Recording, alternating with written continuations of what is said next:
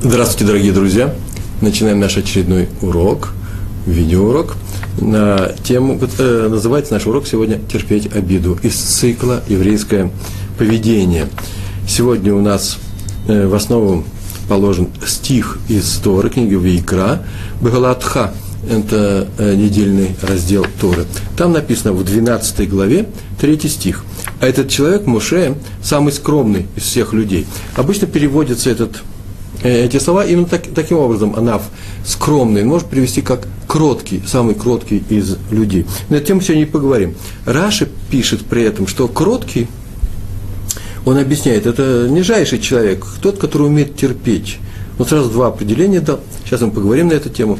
Слово ниж, нижайшее, шфыла, э, означает э, некоторый, это некоторый термин, Э, понятие, которое отсутствует во многих культурах, в том числе европейской, по-моему, даже и в русской, э, потому что у нас низость духа – это неприятное качество, плохое, а по-еврейски э, мы уже говорили на эту тему и неоднократно, а сегодня мы хотим закрепить этот урок, именно присутствие в человеке качества, когда он не смотрит на людей сверху вниз, когда он никак не обособляется от людей, а смотрит на них наравне может даже не снизу вверх на этих людей, но, по крайней мере, наравне.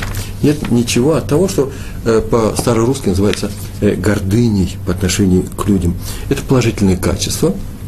Когда человек себя не, не противопоставляет людям, оно приветствуется, и таким должны быть люди, соблюдающие Торы, соблюдающие закон, который называется мусар, еврейское поведение.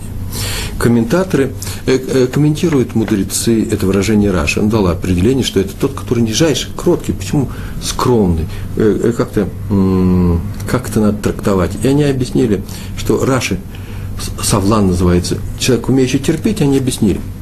Но свое объяснение начинается вопроса, зачем Тора вообще говорит о кротости э, Моше? Почему она об этом э, тут заявила? Между прочим, стоит посмотреть на этот стих в окружении остальных стихов. Там было сказано о том, что Муше и Аарон начали говорить о, э, о Муше, о пророке Муше.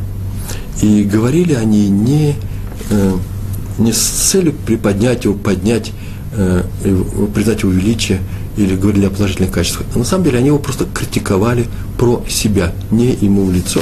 На тему его жены, отношения его с его женой, один из самых распространенных комментариев на эту тему, говорит нам, что они его осудили, потому что он занимается общественными работами, э, так можно сказать, в современном смысле, общественная работа Муше, да, он занимался народом, вел его к Торе, а потом учил его Торе, э, спасал его, э, был его руководителем. И все это занимало, это занимало все его время, и у него не осталось на семью, и поэтому они его осудили. Смотрите, забыл, забросил свою семью и было сказано о том, э, что прямо посередине э, всего этого эпизода сказано о Моше, этот человек, тот, тот человек, о котором они говорили, он самый кроткий из всех людей. После чего разгорелся, написано, гнев Всевышнего на э, Мирьям, сестру Моше, и на Аарона, его брата. И э, э там был серьезный с ними разговор, после чего Мирьям пострадала, как э, самый активный участник вот этого, э, этого действия, э, когда они говорили о Муше, за глаза, и она болела, и написано, что Муше молился за нее, попросил Всевышнего, э, Всевышний, пожалуйста, излечи ее. То есть он не участвовал ни в каком споре, и мы видим, что он даже не защищал себя, даже когда ему донесли об этом, а может, они даже говорили это в лицо ему, в глаза, он не участвовал в этом, в этом инциденте. Это называется, его немножко опозорили. Это понятно сейчас говорю, да? Можно искать, э, позорить человека, ему говорят, что ж ты не забыл свою жену. В какой-то части это так оно и происходит, сказали ему это с упреком, и он не защищал себя, он не вступил с ними ни в перепалку, не дай бог, в какую-то ссору, в какое-то объяснение мнениями, он смолчал. И это было зачтено ему, и Тора написала, э, что он был самый кроткий из людей. Мы отсюда видим, что это положительное качество. Так что мы посмотрели в контексте, что это означает.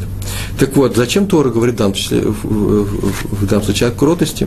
Моше, мы выяснили, но комментаторы еще этот вопрос задают и отвечает Рамбан Нахманид. Тора хочет сказать, что Всевышний тем самым позавидовал Моше, который никогда не отвечал на брань ссору. и, и почему не отвечал? Своей скромности, кротости. В то время как Всевышний отвечает, и когда он, как сейчас здесь было сказано, когда он видит, что люди себя ведут недостойно, и выступает против него, против самого Всевышнего, может быть, он им воздает должным, он э, наказывает их, возгорелся гнев на Мирьям и Аарона, так написано в Торе. А Моше не отвечает на скандал, даже когда знает, так пишет Раши, как ответить. То есть оправдать себя. Так вот, Рамбан приводит из Сифри, следующую фразу Сифри, это одна из записей устной Торы, которая непосредственно комментирует э, книгу Выкра, там так было написано, э, э, книги Хумаша, пятикнижие. Раби Натан, известный раввин, говорит, даже когда Моше говорили в лицо, бросали в лицо неприятные вещи, имеется в виду, Моше умел управлять собой. Поэтому написано о его скромности, что он страдал, но не отвечал. То есть, что значит страдал? Ему эти укоры достигали своей цели, он был ущемлен, и тем не менее он никогда на них не, отвечал. Э, главное, что мы сейчас только заметили, что это качество положительное считается, это не самоуничижение самого себя, это нельзя сказать, что человек недооценивает самого себя, просто он не хочет выступать ни, ни в чем, что запрещено Торой. В частности, например, в бурном обсуждении э, э, каких-то качеств того другого человека, в частности, меня, например, сейчас меня в чем-то обвиняют, и в, в таком бурном обсуждении, которое называется ссоры, враждой, мы говорили на эту тему в наших уроках, когда говорим о том, что Тора запрещает участвовать евреям в ссоре, даже на любой стороне, направо или направо, просто участие в ссоре запрещено. Мы говорили об этом, и это при, э, было э, сказано Моше в э, Лишвах, э, ему в награду э, э, для того, чтобы его э, положительно оценить. Посмотрите нашу лекцию «Обижать и обижаться», на эту тему довольно-таки подробно было сказано. Сегодня продолжение этой важной темы, и, может быть, уточнение некоторых деталей, в частности. Там можно смотреть на нее как отдельную э, лекцию урока, как можно смотреть как на продолжение. Итак, э, лучше быть, мы говорили об этом и сейчас мы сейчас говорим, лучше быть обиженным тем, кого обижают, чем, то, чем тем, кто обижает. Лучше терпеть поношение, вот почему мне такая формула тоже нравится, чем поносить других, даже в ответ – в ответ на то, что тебя задели и сказали тебе, может быть, какую-то грубость оскорбили. И в этом надо сказать, мы говорим, мы еще несколько раз скажем, в данном месте первый раз, что нет ничего общего с христианским терпением, христианский это в кавычках я поставил, когда нам говорят, что надо поставить другую щеку, любить своего врага. Э, почему? Потому что там, в этом учении, это демонстрация любви к людям, даже если они твои враги. Это такая демонстрация любви. А у нас это демонстрация нежелания обижать других людей зря – Совсем, немножко совсем другое. Даже если они наши враги, даже если они почему-то решили с нами воевать. Можно сказать, общее правило поступать с людьми по закону. Если тебе кажется, что кто-то не прав, что нарушил твое право, право твоего владения или нанес какой-то ущерб твоему имени, достоинству, то можешь подать на него в суд, э, можно призвать его к ответу, но э, с ним нужно поступать по закону Торы, а не самосудом, а любой крик – любое выяснение отношений, тем более оскорбление, взаимное оскорбление, это всегда не что иное, как э, частный вид самосуда. И, этого может быть главное, не лежи ту руку, которая тебя ударила, э, потому что не в этом э, заключается правильное поведение. Повторяю, не надо заискивать перед врагом и не надо вступать с ним в борьбу, потому что если можно смолчать на слова укора, Э, в том случае, когда твое замечание, твое оправдание ни к чему положительному не приведет, только увеличит вражду еврейскому, внутри еврейского народа. Например, пример, э, пример привожу. Я его часто приводил, не знаю, в своих лекциях приводил или нет. Предположим, в каком-то селении заседал Равинский суд. В то время, когда еще были у нас Равинские суда, э, суды, и они м, судили не только имущественное право, не только э, дела подные по вопросах имущества, а еще и э, уголовное право. Э, в том числе, например, э, в частности, они могли присудить преступника к смертной казни, например, убийцу, не дай бог. Не дай бог. И если убийца был приговорен, э, все это оставлялось очень интересным антуражем, когда э, судьи, как написано в наших трактатах Талмуда и в наших законах, когда судьи пытаются э, спасти его, оправдать его и найти хоть какую-нибудь оправдательную вещь, причину для оправдания, потому что Тора нам сказала, его нужно присудить к смертной казни, и согласно законам мы ничего не нашли, его введут уже на суд, стоят люди вокруг и начинают плевать на него, вообще, что он убийца или насильник, э, массовый, э, как называется, маньяк, да, массовый насильник, убийца, растлеватель, и все него плюют и, и обзывают. Это называется самосуд, нарушение законов Тора, причем потому что судьи Тора его приговорила к смертной казни, но не приговорила к плевкам с нашей стороны, тем более не приговорила к словам, которым мы ему кричим, э, распаляя в себе гнев против него и так далее. Мы говорили о том, что э, в прошлый раз, что уважать человеческую душу даже в преступнике, это называется, может быть, любить э, людей. Ибо человек, любой человек создан по подобию Всевышнего, и Творец его любит, это же его сын, это же его создание. Э, как сын он его любит, и ты знай, что он сын Творца, ты тоже знаешь, преступник сын Творца. даже если он опустился и сам растоптал себе тот божественный образ, который в нем запечатлен. И наша задача помочь ему восстановить этот образ. Если мы не можем помочь, то мы можем с ним поступить только по суду, например, в частности, убить э, убийцу по суду, э, но ни в коем случае не, э, каким другим образом мы не, не имеем права его ненавидеть. Простое правило – не обижать других людей – это, безусловный императив, у него практически нет исключений, и он является заменой, просто ставится на другого правила, которое было высказано э, Илелем, величайшим еврейским мудрецом Илель, э, который сказал, не делай другому то, что тебе противно самому, чтобы делали тебе. И это, в принципе, лейтмотив и вся база всех наших уроков э, еврейского мусара, еврейского, еврейской науки о поведении. маленькое отступление написано в книге «Шмот», 21 глава, 19 стих. Если, там написано так, если в свободном пересказе, если некто ударил другого человека, и тот стал калекой, ну, на костылях идет по улице, то пусть ударивший его, да, пусть оплатит тому простой в работе и, и излечит. Варапо Ярапе, так написано, и излечит его. РФ – это врач, Ярапот – это, Ярапо – это, это лечить другого человека. Так написано, оплатят лечение, оплатят ему врачебные услуги. Отсюда наши мудрецы учат, что врач имеет право учить, э, лечить. Это интересное заявление, да, сейчас скажете, к чему вы говорите, врач имеет право лечить. Понятно, что имеет право лечить? Нет, нет, не просто так.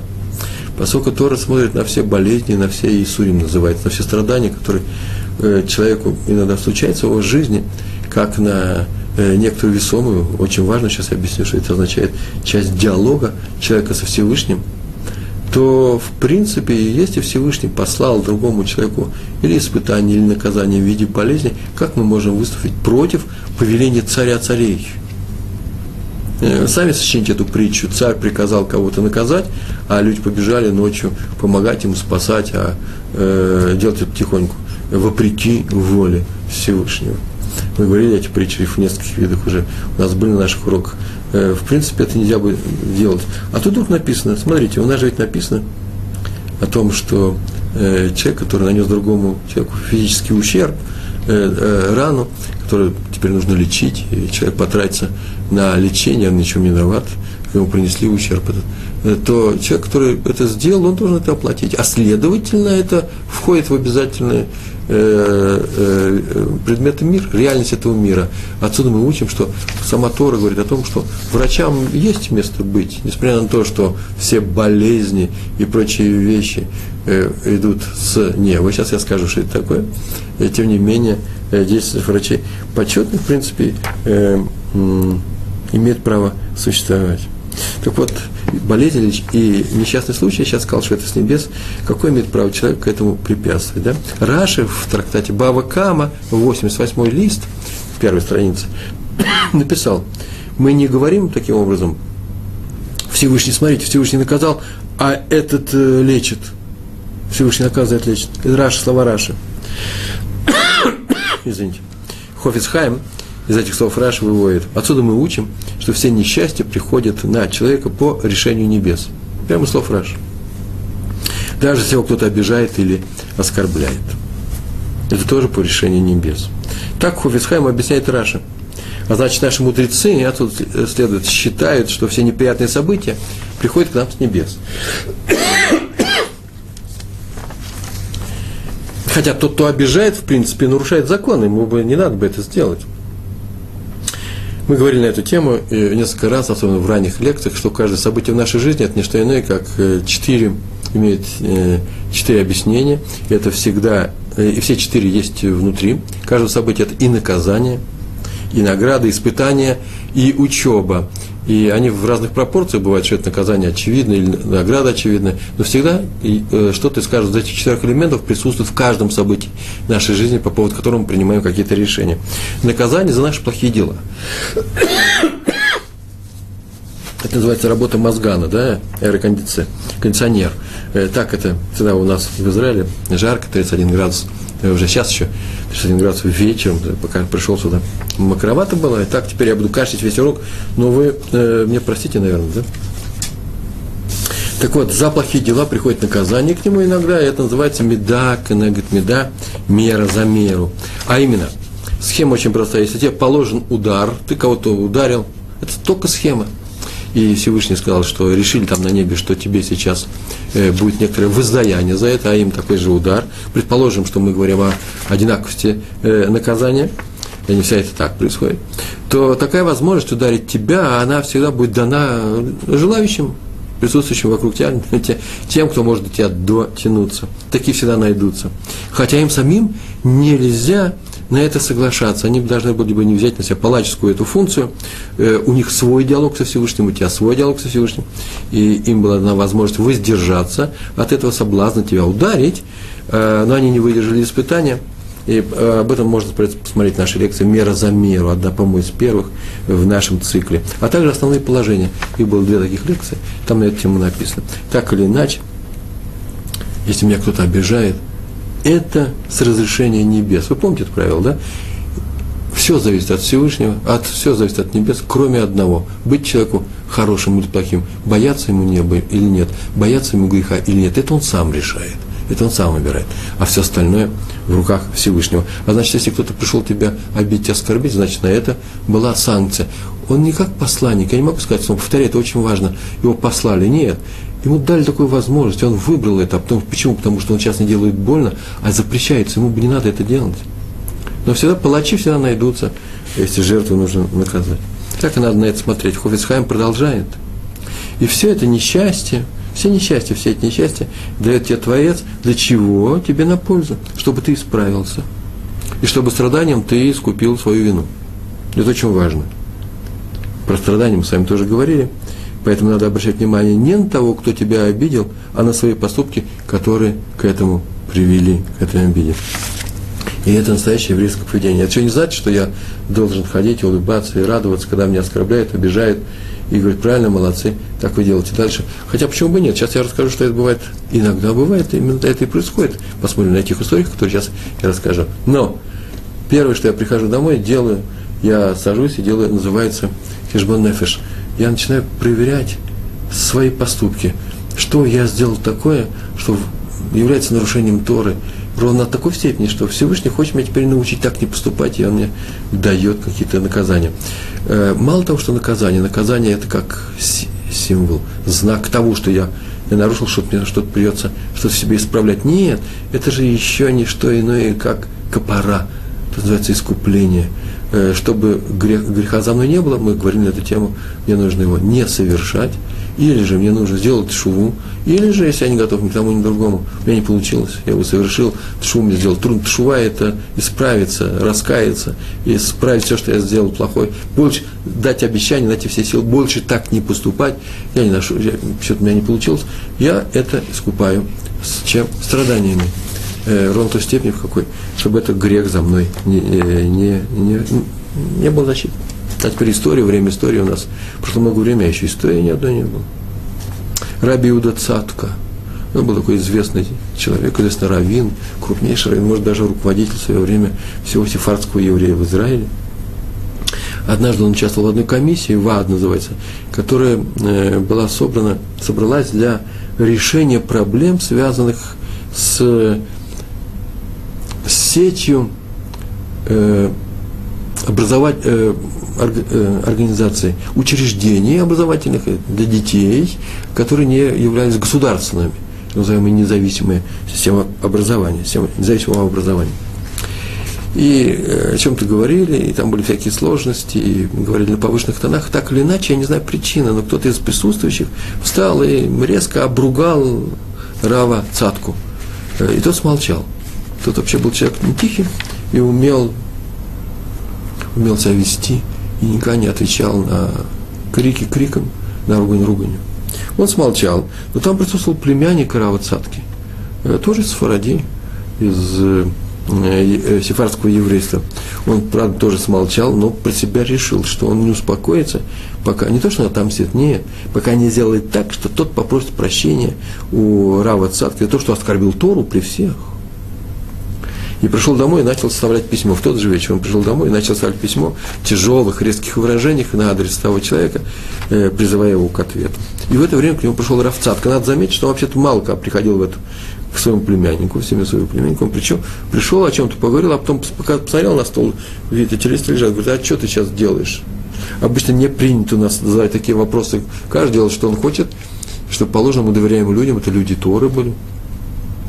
Наверное, поэтому он и пришел, я так полагаю. И тот сказал, я вот сейчас пишу письмо такому-то и такому-то, за то, что он сделал сегодня совершенно недостойную вещь, и весь у нас, вот, извините, весь город бурлит, что сказано было моему дяде и вообще большому раввину Торы. Весь город бурлит.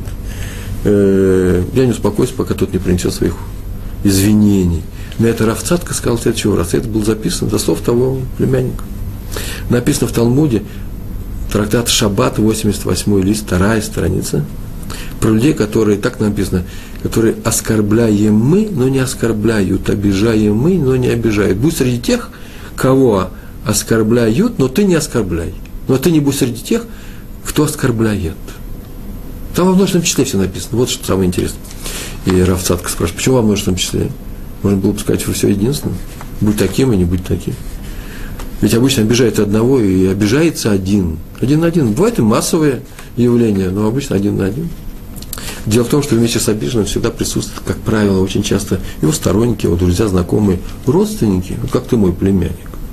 Так вот, э, это оскорбление и обижает и их тоже. Они тоже обиж, обиженные друзья и родственники. Вот им сказано, не отвечайте руганью на ругань. Я тебе запрещаю писать это письмо. Так сказал Раф Цатка, это первый пример.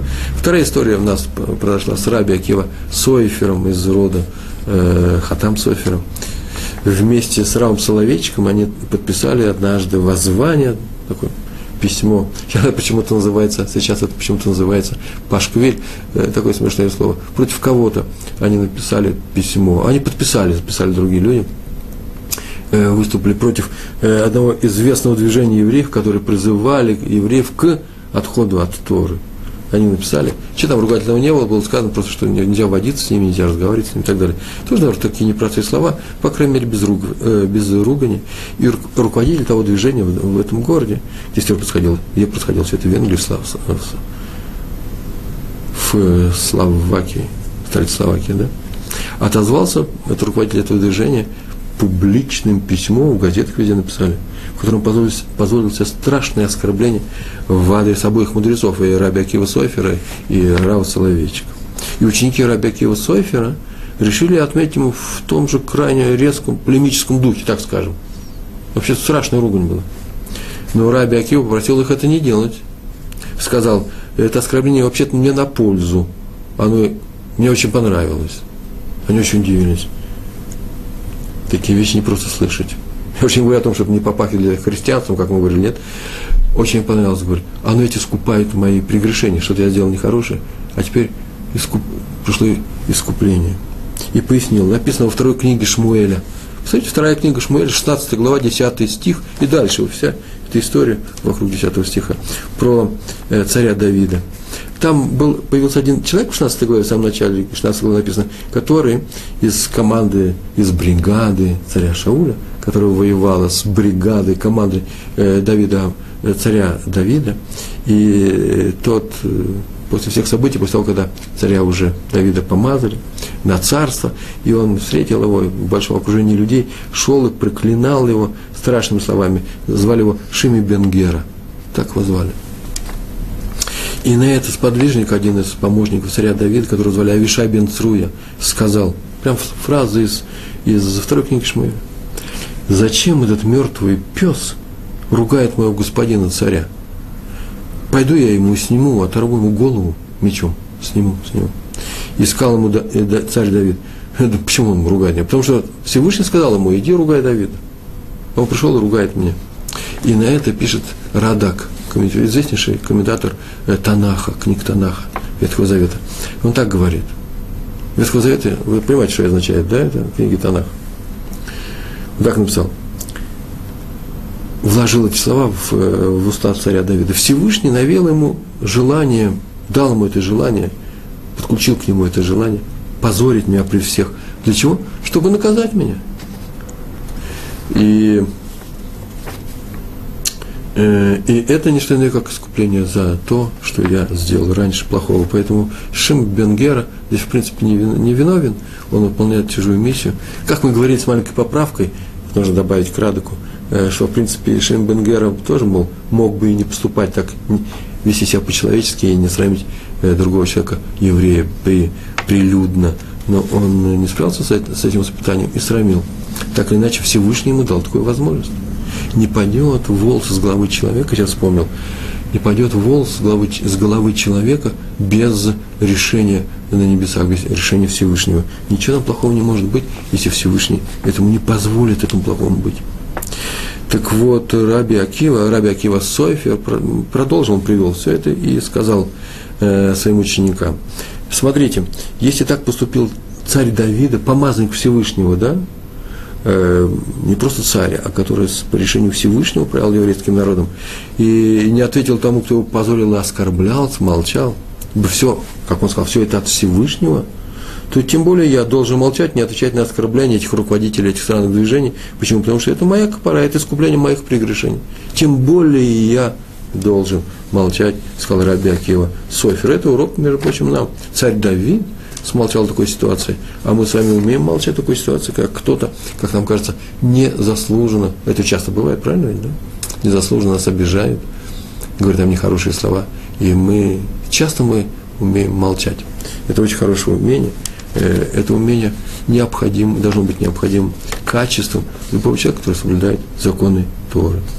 Был еще такой Раби Бенцион Кримпус, родственник Хофицхайма. Он рассказал такую историю – однажды э, он зашел к своему родственнику, Хофисхайму, застал его ужасно в расстроенных чувствах. Вообще написано было, что он плакал. И так полагаю, что он был вообще-то легок на плач. Он часто плакал, Хофисхайм. Я заметил во многих это, книг, воспоминаниях о нем. Он был уже очень старый человек. По крайней мере, он так выражал свои чувства.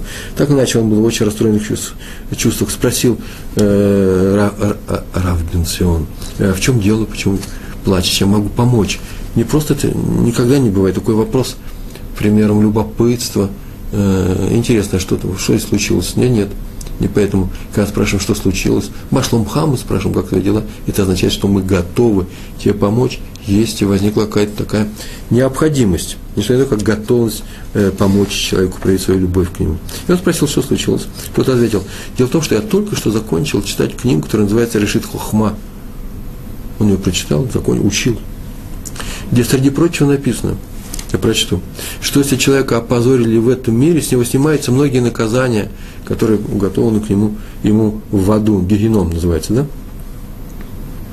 Если его опозорили в этом мире, снимаются многие наказания за его какие-то прегрешения в гигеном. Хойсхайм продолжает. Вот я сижу расстроенный.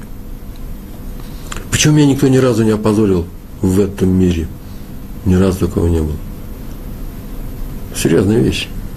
Надо сказать, это я от себя добавлю, что бывали, есть такие истории, когда его позорили, всякое происходило, как любого другого человека, в меньшей степени, может быть, потому, потому что его любили, уважали, э, им гордились, э, к нему стремились. Э, он просто этого не замечал. Э, а чтобы быть понятым, понятым правильно, я сейчас вам приведу другой образ. Рава Ицхака Зильбера Зацаль, блаженный, э, благословенной памяти э, мудреца и праведника. Я его тоже однажды взял, спросил, или кто-то при мне там был, спросил, э, Ицхак, вас кто-нибудь обижал хоть раз? Говорил неприятные вещи. Первая реакция была, нет, не помню. Ну а что, вы особый человек. Вас никто никогда не, не позорил. Не всякое бывало. Какой-то коммунист, он начинает тут же рассказывать истории. Вот накричал на меня. У его книжки есть такие случаи. Вот тут на меня накричали, меня с позором выгнали. С каких там э, э, приемных, куда он ходил там защищать или бороться за микву, или за э, синагогу. Кстати, посмотрите его книги. А просто еврея на улице? Нет, не помню. Ну, наверное, всякое бывало. Вот я боюсь, что он-то как раз, э, как ему часто попадал под раздачу, есть такое выражение одесское. Я приехал из Одессы, меня там это выражение научили. И просто реагировал на это совсем по-другому. Он не замечал это. Он никогда, а тем более евреев, не носил зла, и просто не помнил. Как э, Ховицхайм. Ну, Ховицхайм расстроился. Видите, однажды он прочитал вот, и расстроился. А мне никто ни разу не позорил в этом мире. А надо бы. Один человек решил позвонить по телефону э, Адмору из Гур. Это же был в, в, в, наше, в наше время, в нашу эпоху. Раби Симху Буниму, чтобы сказать о нем, ему, прямо по телефону, все, что он о нем думает. Так он решил это сделать. И а у Раби из Гор э, в доме стояло э, два телефонных аппарата. Один у него в комнате, а второй у, э, внизу у привратника. Можно было говорить параллельно. Иначе часто э, Адмор из Гур был занят, учился или просто спал, тоже был пожилым. И тогда телефон брал его привратник, а иногда он просто подключался к этому телефону для того, чтобы э, переключить разговор. И вот этот человек э, решил сказать плохие слова, прямо в ухо Раби из гор, и тот начал говорить, и позвонил, и привратник в параллельную трубку услышал страшные слова, просто в адрес Равина страшные. Но тот Равин молчал, он еще подумал, может, они подключились, вот как хорошо. Но он слышит по дыханию, там кто-то слушается это, Равин это слышит. А у привратника по его словам рядом было написано на иврите, на идиш, может, он написал, читал на иврите, э, язык э, прилип к небу, к, к верху, во рту, от изумления, как так можно разговаривать с, с. Потом Рафа смиренно ответил, для чего все это рассказано? Очень смиренно. И все, что ты сказал, это правда. О, все, что ты сейчас сказал, про меня это правда. Сейчас месяц Илуди, пояснил, сейчас месяц Илуд, месяц самоисправления, самоанализа, когда нужно очень критически относиться к самому себе, а не к другим людям. И спасибо, что теперь после твоих слов у меня есть над чем работать. Благодарю тебя. То есть он имел, в частности, на проверку была, его способность не отвечать руганью на ругань. Он прошел это испытание, и поэтому его поблагодарил. Еще есть такой аспект во всем этом. На, урок, на уроке, на своем уроке обижать и обижаться э, мы учили с вами, э, что все это учится из стиха. Мы там это учили, знаете, где? Э, о том, что лучше быть жертвой, а не плачем, лучше быть обиженным, чем обижать, обижать других людей. Мы это учили из стиха э, в первой главе книги Берешит. 16 стих, там так сказано. «И создал Всевышний два больших светила, большое светило править днем и малое светило, ну, управлять ночью. Видите, два больших светила, большое, это написано большое и малое.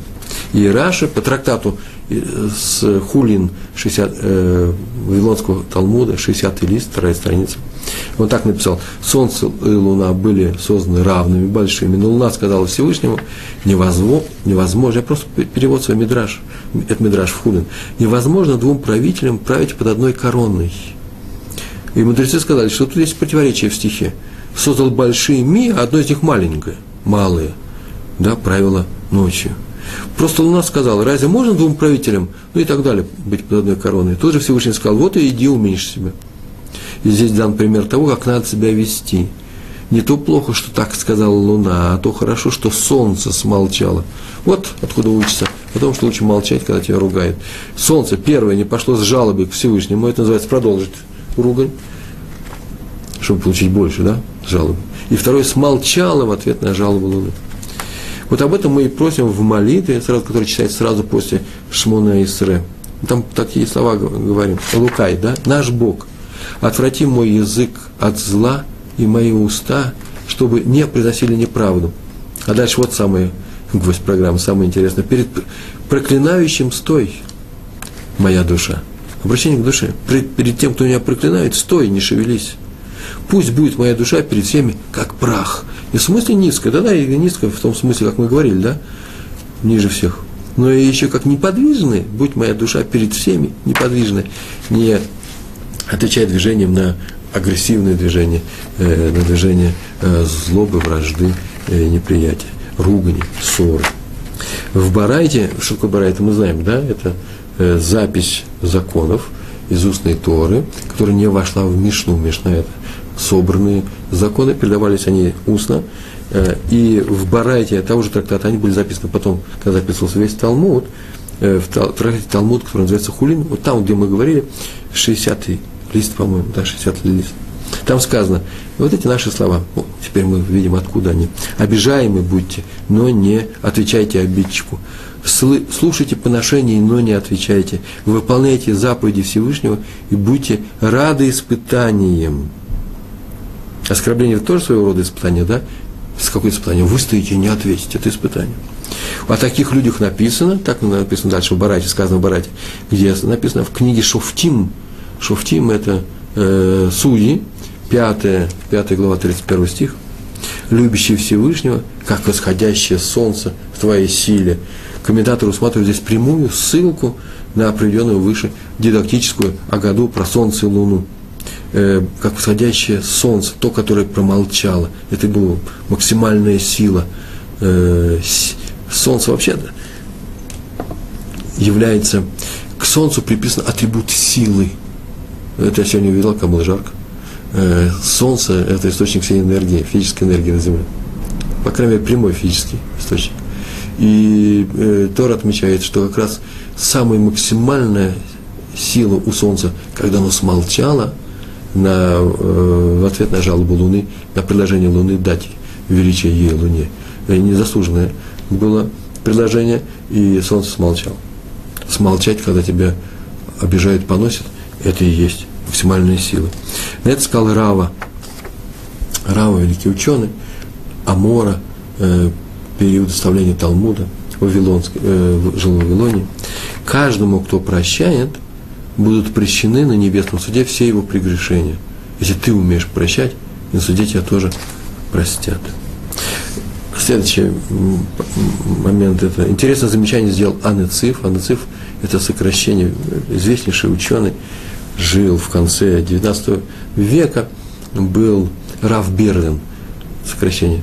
Раф Берлин, он на Вторицве, да, на, на Вторицве Берлин, Анецив, он э, был одним из руководителей Ешивы в Воложине, известнейшей Воложинской Ешиве. И э, вот какое замечание он сделал.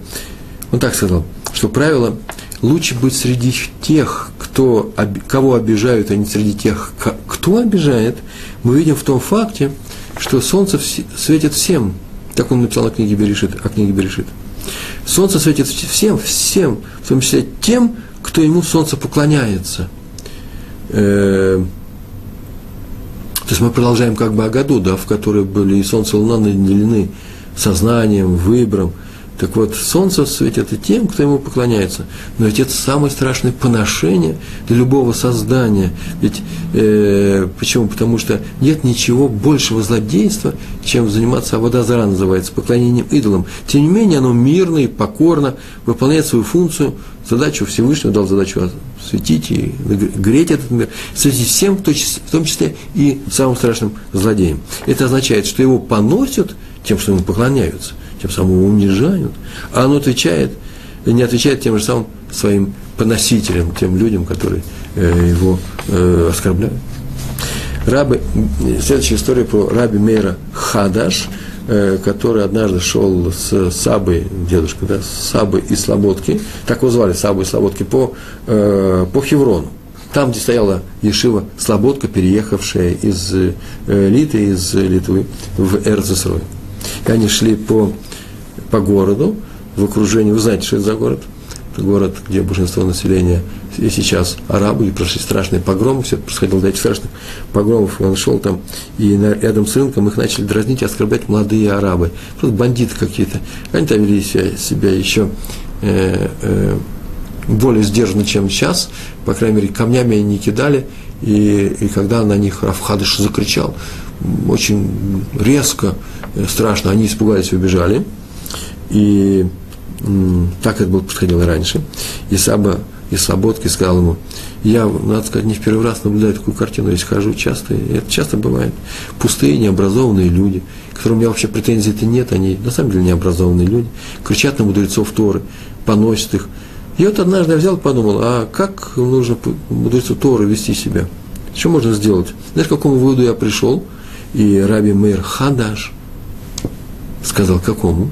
Спросил, интересно, что сейчас скажет Сабу и Слободки, старейший, умнейший из мудрецов. Что это не путь мудреца, замечать такие крики, и отвеч, а тем более отвечать на них. Это, я сейчас от себя добавлю, это как, как крик воронья, ворон, лай собаки. Собака опасна, она может ухватить за ногу, сделать так, чтобы он тебя не кусал за ногу, но, по крайней мере, не рычи, не кричи, не гавкай на нее, не веди себя по собачьи.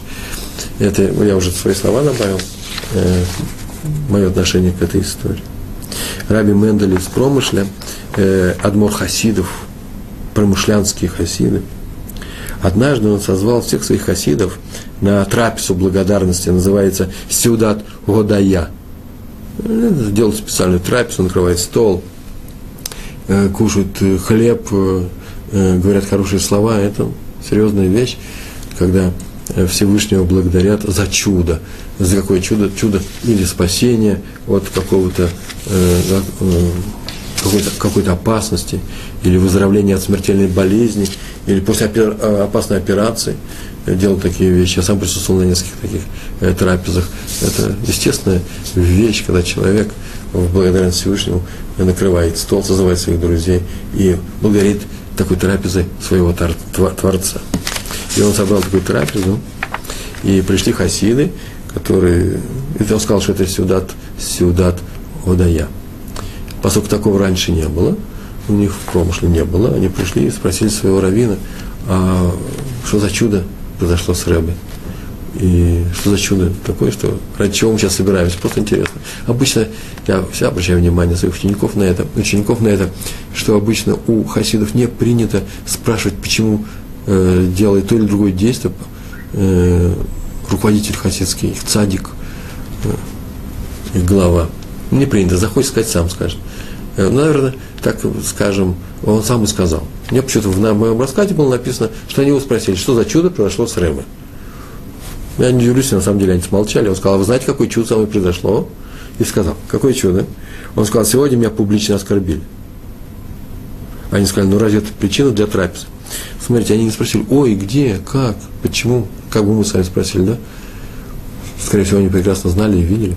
Но они сказали, разве это является причиной для того, чтобы Всевышнего поблагодарить за, за чудо? Никакого чуда не было. Какое может быть чудо? Не было ни чуда спасения от врагов, ни от смертельной опасности, ни от болезни, ничего этого не было. Разве это причина? Делаешь еще какая? Это очень большая причина. Посудите, посудите сами. Когда человек заболевает, он заболел, а потом выздоравливает, он устраивает трапезу благодарности. Так принято. Вы не спрашиваете зачем. Потому что он выздоровел. Болезнь была смертельная, а он выздоровел. Самое настоящее чудо. А почему он устраивает трапезу? Неужели просто за выздоровление? Выздоровел он. Всевышний решил вылечить его, вылечил. Да. Принимать нужно с благодарностью от Всевышнего все, и хорошее, и плохое. Почему нужно им благодарить? Какое же здесь чудо-то произошло? Да э, если за выздоровление, тогда Всевышнему лучше было бы вообще не наводить эту болезнь. Вот он навел на какого-то человека болезнь, а теперь тот вылечился. Для чего? Для того, чтобы сделать всюду праздничную трапезу. Для этого Всевышний навел на него болезнь, чтобы он трапезу устраивал. Нет, не, не так все происходит. Зачем пришла сама болезнь? Как любое страдание, обратите страдание, она пришла чтобы человек искупил свою вину за какие-то грехи, за какие-то прегрешения. То есть сама болезнь – это искупление. А что такое искупление? Был за человеком грех, а теперь его нету. Всевышний его убрал. Это называется, что Всевышний, называется, что Всевышний любит. Это проявление любви Всевышнего к данному человеку. Он ему дал возможность исправиться. То же самое с позором. Позор приходит – чтобы доставить человеку страдания. Если человек не замечает, есть такие люди, э, как, как называется, э, равнодушные к любой реакции других людей, да, э, и к отрицательной, и им все равно, как, как, как святая вода, неважно, э, они никак не реагируют на э, обиду. Э, есть такие черствые люди. То мы сейчас говорим о людях, которые вообще-то, в принципе, ранимы. И мы должны вообще-то быть ранимыми, мы должны воспринимать других людей и реагировать правильно. Нас обижает, нужно обижаться, но ну, при этом как ты себя ведешь, не обижаться, может быть, и не на... Не, нет такого совета, не обижайся. Совет есть другой. Обидевшись, не отвечая обидой за обиду. Почему пришел позор? Чтобы доставить человеку какие-то страдания. То есть позор выступает в роли тяжелой болезни. А именно страдания. Болезнь – это тоже страдание. Искупление каких-то их прегрешений. То же самое позор. Искупление твоих прегрешений, это страдание. А поэтому позор пришел вместо болезни. Правильно? Логично. Значит, позор, который наносят нам другие люди, избавляет нас от болезни. Он пришел же вместо болезни. Я мог бы заболеть, чтобы потом выздороветь, да, и страданием исправил свое прегрешение. А тут пришел позор. Я к нему очень плохо отнесся, у меня болезненный был. И не пришла болезнь. А раз не пришла болезнь, что это такое? Болезнь не пришла. И все равно, что она пришла и ушла. Выздоровление. За выздоровлением мы делаем трапезу. Вот после позора я тоже должен делать трапезу. Один тот же финал у всей этой истории. Э, значит, нужно устраивать трапезу. Так сказал нам Раф Мендель из Промшин, был умнейший и крупнейший человек. У нас с вами осталось 14 минут, и поэтому мы э, продолжим наш урок. Урок следующий. Э, не урок следующий, а следующий пример. Я сейчас расскажу на эту тему. Однажды шли по дороге два брата – хасидской истории, да, если это не были бы э, литовские раввины, не хасидского направления. Раби Хайм и Раби Шлома Залман, Воложенские из Воложен, с Воложен, так их звали, Воложенер. Раби Хайм и Раби Шлома Залман. И пришли они на какой-то постоялый двор, это было очень давно, в начале 19 века, первую половину, поэтому история э, не прописана множеством деталей, а просто в двух словах она была сказана они пришли на постоялый двор, и там почему-то к ним плохо отнеслись. Хозяин постоялого двора не дал им ни хлеба, ни переночевать у себя. Больше того, обругал их какими-то грязными словами, прогнал. Ведь я даже не знаю за что.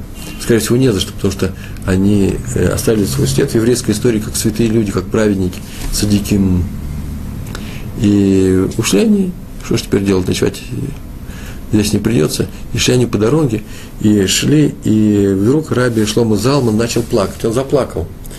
И шел он плакал, и спросил его брат Раби Хаим, уж не в ответ, не как реакция на эту ругань, на эти тяжелые слова, которые нам сказал сейчас э, хозяин постоялого двора, ты сейчас переживаешь, плачешь, не за это ли? Или, может быть, ты плачешь, потому что мне сейчас приночевать, холодно.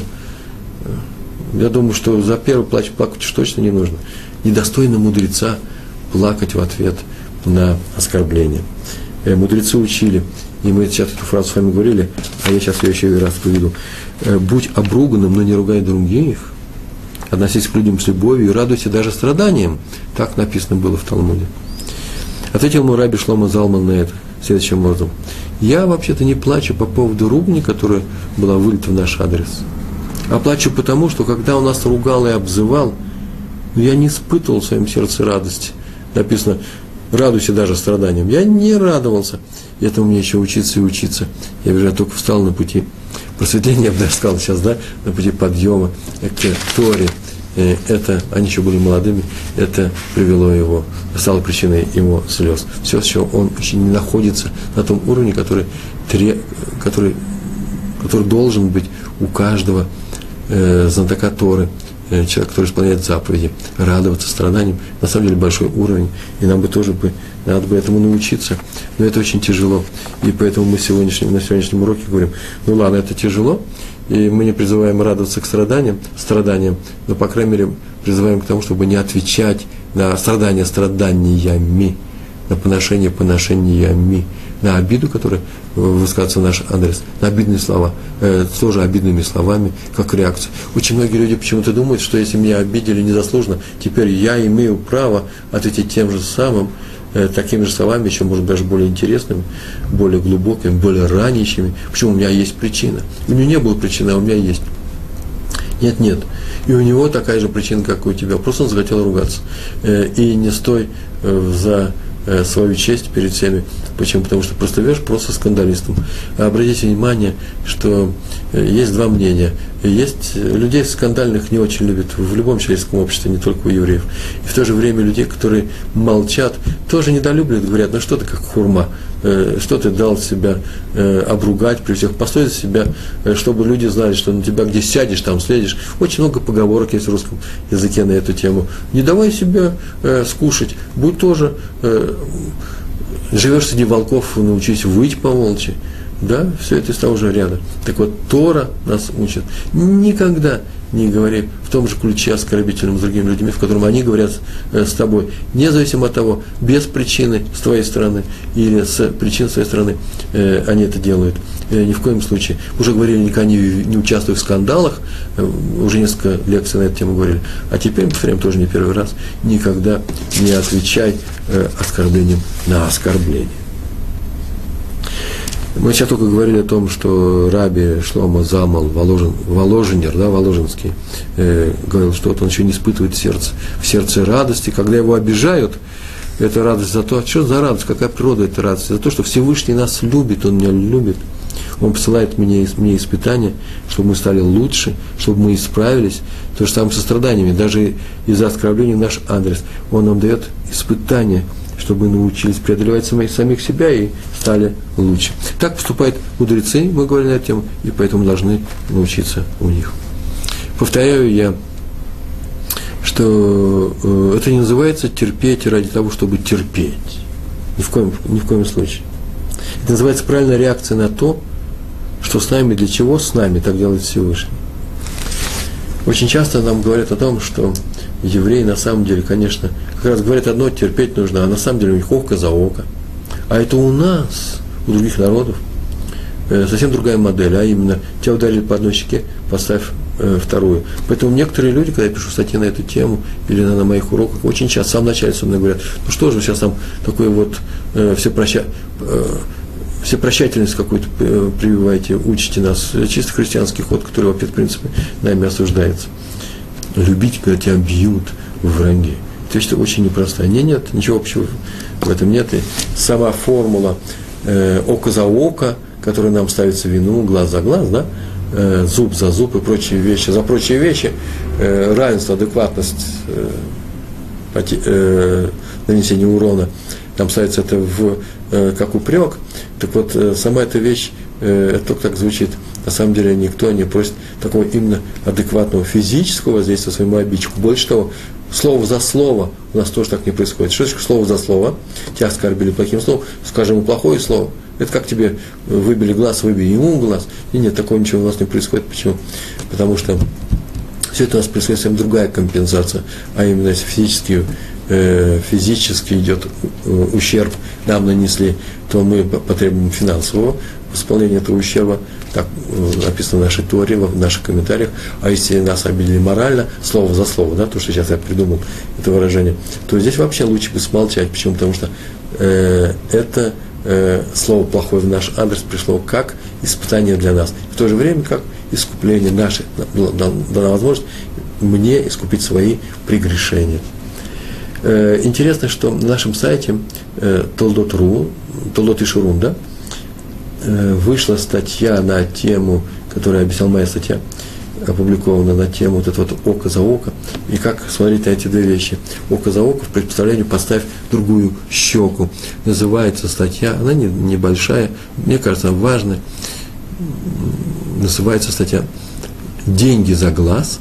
Чтобы получить ее, чтобы увидеть ее на сайте, надо там внутренний поисковик, Э, э, написать слова «деньги за глаз», а еще можно сделать по-другому, нужно найти там, где идут темы, именно в темах, а не в телевидении, э, в темах. Найти мою фамилию, кликнуть по ней один раз, или два раза, сколько кликает, и там откроются мои статьи, и где-то в конце первого э, листа с, с записью списка моих статей, сейчас это первый лист, через некоторое время это второй, с Божьей помощью количество листов увеличивается, э, статьи там выходят практически каждую неделю. Э, найти эту статью называется «Деньги за глаз». И прочесть ее, чтобы больше я на эту тему не говорил. Главное там происходит следующее, что когда говорят нам «поставь вторую щеку», это не что иное, как моральная сентенция, поведение, вот будь таким-то, это совсем другая вещь, это не указание закона, а у нас око за око, глаз за глаз, зуб за зуб, это не что иное, как указание закона, э, для закона, указание судье о том, каким образом он должен судить. Если кто-то кому-то нанес физический ущерб, он должен взять другого человека денежную компенсацию и заплатить ее потерпевшему человеку. Итак, повторяю, это не называется терпеть ради того, чтобы терпеть. У нас нет такого в Торе.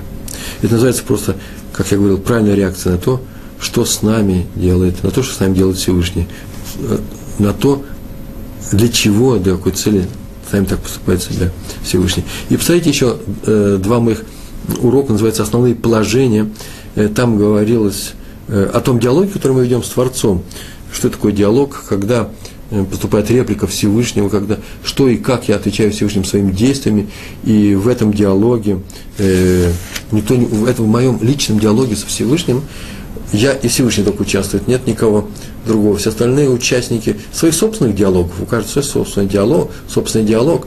Я не могу сказать, что меня заставили, или что я не э, безответственно принимал э, то-то или то-то решение, которое сейчас осуждается, меня или заставили, или обстоятельства были такие, или принудили, или я не знал. Э, все это будет взвешено в моем диалоге. Главное, что поступать следующим образом. Всевышний мне дает какую-то ситуацию, в которой я выбираю, у меня есть личное право выбора, выбираю, как себя вести, и поступаю хорошо или плохо. Если поступаю плохо, понижается мой духовный статус. Не что иное, что происходит следующее, что Всевышний мне дает возможность исправиться. Если я исправляюсь, решил исправиться, то это э, каким-то образом действует, таким, таким образом действует, что за мной это прегрешение э, убирается. И так или иначе, э, исправляясь, я расту, задачи мои повышаются, уровень повышается, мое умение, моя праведность, любые слова скажите на эту тему, э, повышаются, или, не дай Бог, падают. И так происходит э, всю мою жизнь, и вот эти усилия, которые я затратил, в конечном счете будут учитываться. Посмотрите в основных положениях. У нас с вами осталось три минуты, и поэтому я э, заканчиваю наш урок последней, э, последней историей, которая у меня здесь осталась э, про Раби, об, э, э, Раби Авраам Баратки. Баратки или Бородки? Э, там глаз с глазом был э, непонятно. Он жил в Иерусалиме, и известен как раввин и полный праведник.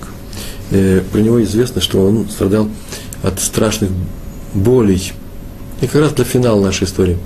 Некоторые пишут от диабета, и поэтому у него были всякие всякие неприятные вещи творились с телом, в частности, с ногами. Он просто перестал ходить. И, а некоторые говорят, отложение солей. Э, а вообще я слышал даже подагра. Так или иначе, у него на ноге возникли некоторые образования в области пальцев, и он лежал в больнице, ходить он не мог. Э, нога вообще не входила в ботинок, и решили сделать операцию, убрать эти пальцы. Вообще-то такое бывает, и так лечат некоторые вещи. И он лежал в больнице, готовился к операции – вот на этом я почему-то и хочу закончить наш, наш урок. Его при, пригласили участвовать в каком-то общественном мероприятии, уж не знаю, там или съезд какой-то был, или бармица, или свадьба, скорее всего, свадьба, потому что он вечером там был. Так или иначе, он покинул больницу на костылях, его привезли туда, и он участвовал. И вот там произошла нехорошая сцена, где Рави Авраама Баратки, один человек оскорбил публичный, причем не одной фразой, а целым рядом каких-то фраз. Я уж не знаю, в чем Э, почему так он сделал, общепризнанный э, праведник. Дело в том, что как я, я все время говорю об этом, Раф Ицхак Зильбер, кто же мог открыть рот-то, сказать что-нибудь против него? Ну, так или иначе, был такой факт с Равом Авраамом, так с ним поступили, и он, как положено Равину, смолчал, улыбнулся и смолчал. Страшные слова там произнесли. Надо было, конечно, ответить, чтобы ответить на э, «Честь мудреца Торы». На эту тему тоже есть статья, называется «Месть Э, по-еврейски э, в моем блоге, в блогах в Тулдотру. Каждый должен уметь смолчать, а праведник, мудрец Торы, должен уметь ответить, тоже резко ответить, чтобы отстоять честь Торы. Это не твоя честь, это честь Торы. Почитайте. Ну, так иначе э, Раф Авраам смолчал, вернулся в больницу и готовился к операции, и вдруг через два дня обнаружили, что опухоль прошла. А опухоль это не из тех, которые ткани, это костная опухоль. И все прошло. Чего обычно не бывает, было отмечено в медицинских вестнике, написано в медицинских известиях в газете, которая выходила в Иерусалиме. Как он выздоровел, врачи не знали причин. Было сказано, мы не знаем причины. А сам он считал, что это именно в силу того, что он-то смолчал. Сделал собой усилие, смолчал, не ответил, и прошла физическая, физический недуг прошел. Повторяем, здесь нет ничего общего с христианским призывом поставить другую щеку. Нет, мы не любим своих врагов. Мы не можем сказать, что мы их любим, своих врагов. Хотя и стараемся сделать так, чтобы у нас как стало как можно меньше врагов, как можно больше друзей. Что не значит, каждого врага мы перевоспитываем, но если он проявит такую готовность, мы можем ему помочь. Мы не испытываем к людям. И каким людям? Ненависти. Человек, который не испытывает ненависть никому. Кроме Амалека, это отдельный урок, ладно? Если мне покажете Амалек. Мы хотим, чтобы у нас было больше, как можно больше друзей. Но не за счет предательства своего еврейства или чести, или достоинства. В этом наше главное различие от тех, кто призывает людей подставлять свою вторую щеку. Не за счет достоинства Торы, не за счет э, нанесения ущерба достоинству еврейского народа и иудаизма. Э, вот и весь наш сегодняшний урок. Я думаю, сегодня мы что-то новое прошли с нами. Большое вам спасибо. Всего хорошего. Шалом, шалом.